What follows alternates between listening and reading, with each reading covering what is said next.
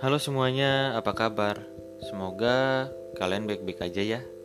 Tetap jaga kondisi kalian di mana pun kalian berada.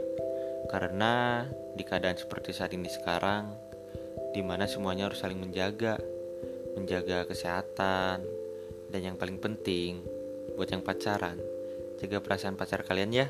Jangan jaga perasaan pacar orang lain. Selamat datang di podcast Kata Teman Cerita.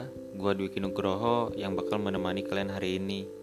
Oh iya, kalian juga bisa dengerin podcast ini di Spotify kok.